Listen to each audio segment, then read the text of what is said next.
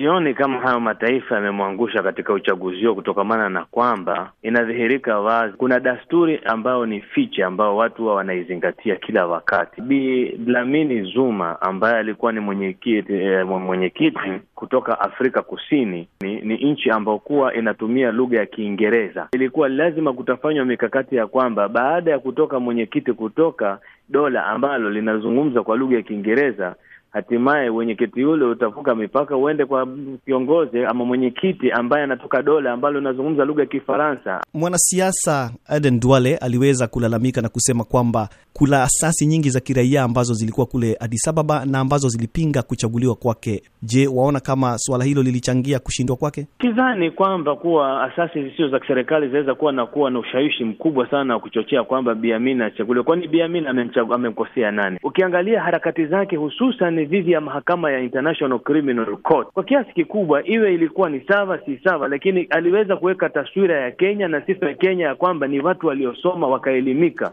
Ikiwa nyinyi mnataka kudhalilisha watu wenzenu kutokamana na usomi wenu, kutokamana na elimu ulioko nayo, nasi pia nasi vile vile tumeelimika, tumesoma, ufahamu tunao, harakati za kidiplomasia twazielewa. Kama waziri wa masuala ya nchi za kigeni amejidhihirisha kwamba ni mkakamavu na ni hodari, lakini haya masuala ya kina Adan Duale ni yale yale tu mambo ya kusema kwamba mbaazi ikikosa kuzaa wasingizia jua. Kwa hivyo sioni sababu yoyote ya kusingizia asasi sio kwa serikali ambazo kwamba hazina wepesi wa kuwa na mikutano na, wa, na wa marais au na wakuu wa umoja ule wa Afrika.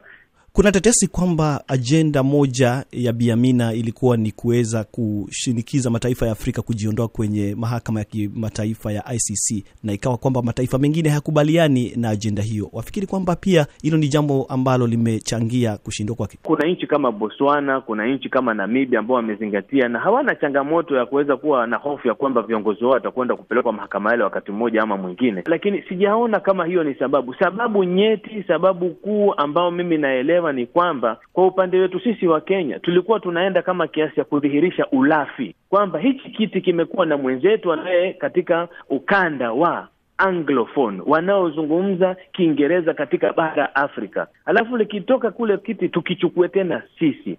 Uh, ushaona, alafu wale wenzetu wanaotoka francophone, yani French speaking countries watajielewa kinamna namna gani, kutokamana na ushawishi kwamba ECOWAS walijua wakiwaunga mkono Chad wataishia kupata Ghana kile kiti cha deputy. Basi michoro inachorwa namna hiyo.